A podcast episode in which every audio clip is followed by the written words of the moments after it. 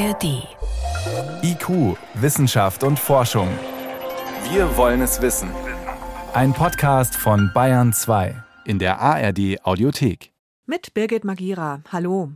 Houston, hier läuft alles super. Den Funkspruch gab es so zwar nicht, aber eine private Firma hat es geschafft, einen Lander auf den Mond zu bringen. Das war eine Premiere vergangene Nacht. Die erste amerikanische Mondlandung übrigens seit über 50 Jahren. Private Firmen in der Raumfahrt. Das ist in den USA gang und gäbe. Und in Europa? Wie kommen die vielen Satelliten in ihre Umlaufbahnen? Rund 8000 kreisen jetzt schon dort oben, sorgen zum Beispiel dafür, dass Navis funktionieren. Auch für TV-Übertragungen oder einen guten Wetterbericht werden auch vom Militär genutzt. Der Platz dort oben ist heiß begehrt. Satelliten von Europa aus zu starten, ist aber bisher kaum möglich. Und bevor wir gleich ausführlich über Raketenstarts in Europa sprechen, schaut Stefan Geier erstmal in den äußersten Norden von Europa. Eine idyllische Küste auf einer schottischen Insel weit oben im Norden. Ein typisches Bild der Shetland-Inseln. Felsen und Meer kombiniert mit satten grünen Wiesen. Bald aber wird hier ein neues Geräusch zu hören sein.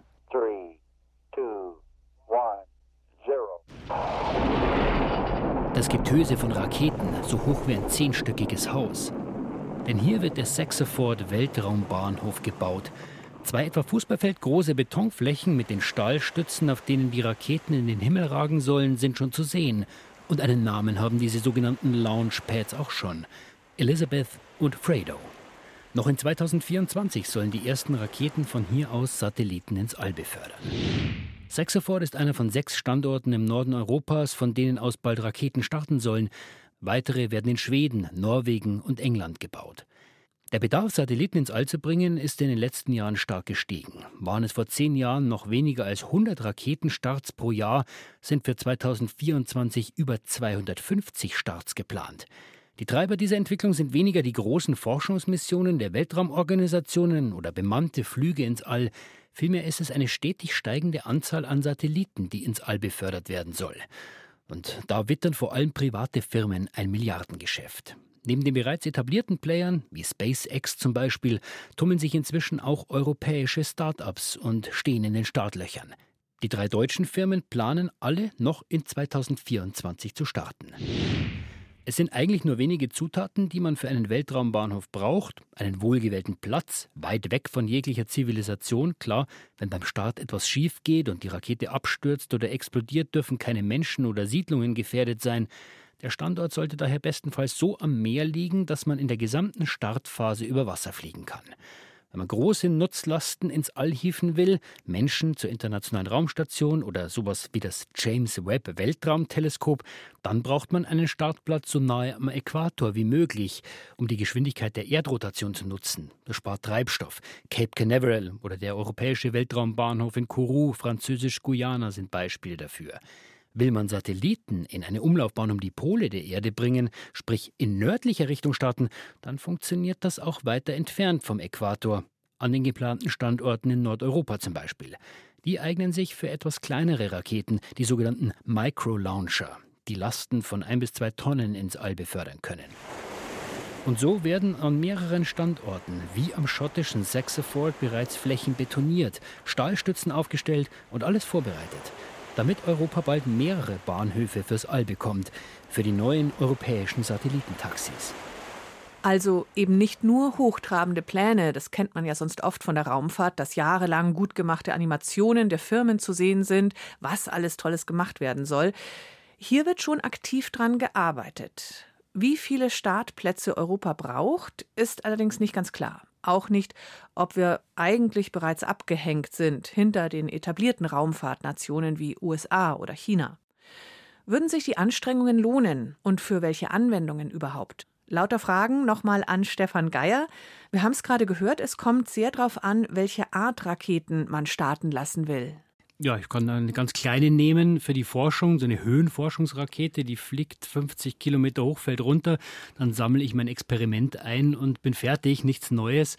Dann, äh, wenn man bei der Forschung bleibt, wenn ich jetzt eine Sonde zum Mond schicken will, so wie letzte Nacht, äh, oder eine Sonde zum Mars oder Menschen zur Raumstation, brauche ich eine riesige Rakete, also 70, 80 Meter hoch.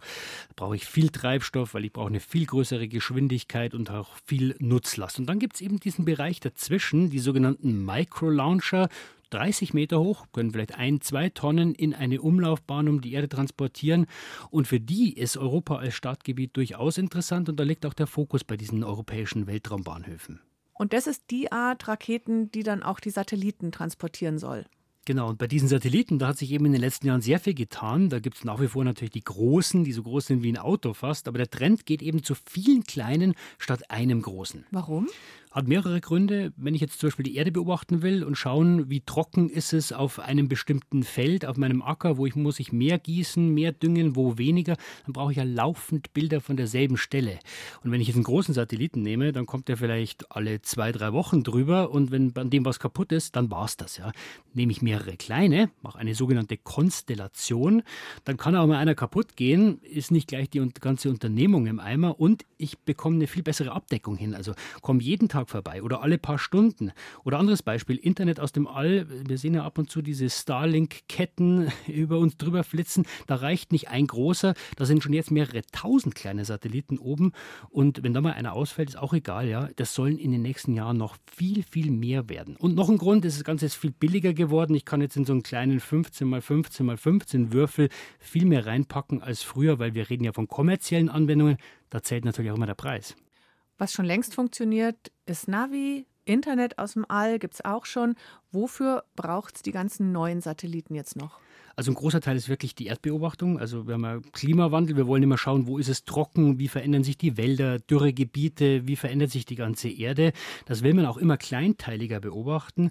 Dann die Katastrophenhilfe, also der Blick aus dem All bei Erdbeben, Überschwemmungen. Und ein großes Ziel ist auch das Internet der Dinge, wie man immer so schön sagt. Da soll ja alles mit allem vernetzt sein. Also jeder Unternehmer soll dann wissen, wo ist jetzt gerade mein Container, welche Maschine hat wo ein Problem, muss ausgetauscht werden. Oder ein Windrad, das in der Gegend steht, wo es kein Mobilfunknetz gibt, das hat ein Problem, also muss auch ein Signal geben. Und all diese Dinge, die sollen laufend zugänglich sein. Da brauche ich eine große Abdeckung. Und äh, da reicht eben nicht nur das Internet von einer Firma, wie wir es jetzt haben. Das ist ein Milliardenmarkt und da wollen natürlich viele ein Stück davon abhaben. Und dafür braucht man eben auch sehr viele Satelliten. Sehr viele. Schätzungen gehen davon aus, dass wir in 10, 15 Jahren bis zu 30.000 Satelliten im All haben. Heute sind es knapp 9.000. Wenn man sich nur mal die offiziellen Anmeldungen anschaut und wenn ich natürlich die Erde abdecken will, dann eignen sich die sogenannten polaren Umlaufbahnen ganz gut und die sind von Europa auch aus gut zu erreichen. Was sind diese polaren Umlaufbahnen? Was heißt es? Heißt nichts anderes als ich starte nach Norden Richtung Pol und dann äh, auf der anderen Seite zum Südpol und wieder zurück. Dann kann man sich vorstellen, dreht sich die Erde unter mir durch und ich kann dann in zwei Tagen oder bis einer Woche die ganze Erde abscannen. Mehrere Satelliten gehen dann natürlich noch schneller, kann ich mir vorstellen.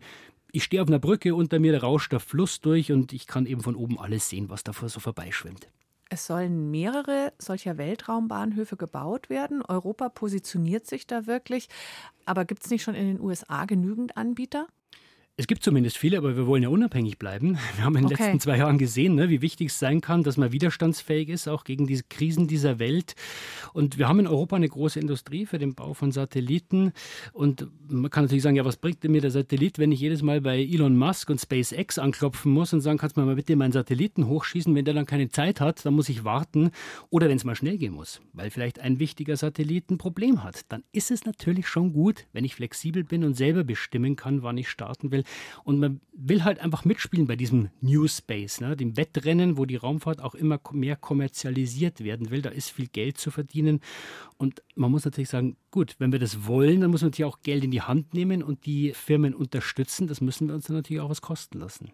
Ja, wollen ist das eine, aber können wir denn auch mitspielen, wie du so schön sagst? Also was die Satelliten betrifft, äh, ja, Raketen, da haben wir zumindest drei ernstzunehmende Start-up-Firmen in Deutschland. Eine ist gerade unterwegs äh, mit der fertigen Rakete zu einem Startplatz, bezeichnenderweise in Australien. Und die anderen zwei sagen auch, wir wollen dieses Jahr 2024 erstmals starten. Aber ja, Raumfahrt ist halt immer so an der Grenze, an der technisch machbaren Grenze. Das heißt, es kann auch immer schief gehen und das sieht man immer wieder. Da ist so eine Firma schnell auch mal wieder weg vom Markt. Das regelt der Markt eben. Und da, ja, da ist die Konkurrenz natürlich schon in den USA und auf der ganzen Welt. Da kommt es eben darauf an, wie sehr bekennen sich jetzt auch die europäischen Staaten und engagieren sich und sagen, wir wollen, dass das in Europa stattfindet. Dafür brauchen wir auch die Weltraumbahnhöfe. Momentan ist es relativ dynamisch. Gib uns noch einen Ausblick. Wie wird das alles in 15 Jahren aussehen mit den Weltraumbahnhöfen?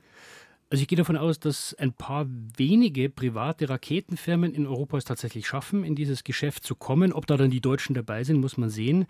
Ich denke, wir werden Startmöglichkeiten schaffen, vor allem im Norden. Ob die dann immer ausgelastet sind, ja, das wage ich schon zu bezweifeln, weil so viele Satelliten brauchen wir jetzt momentan auch nicht. Und für alle größeren Unternehmungen, ja, da haben wir immer noch den europäischen Weltraumbahnhof Kourou in Südamerika, der bleibt wichtig.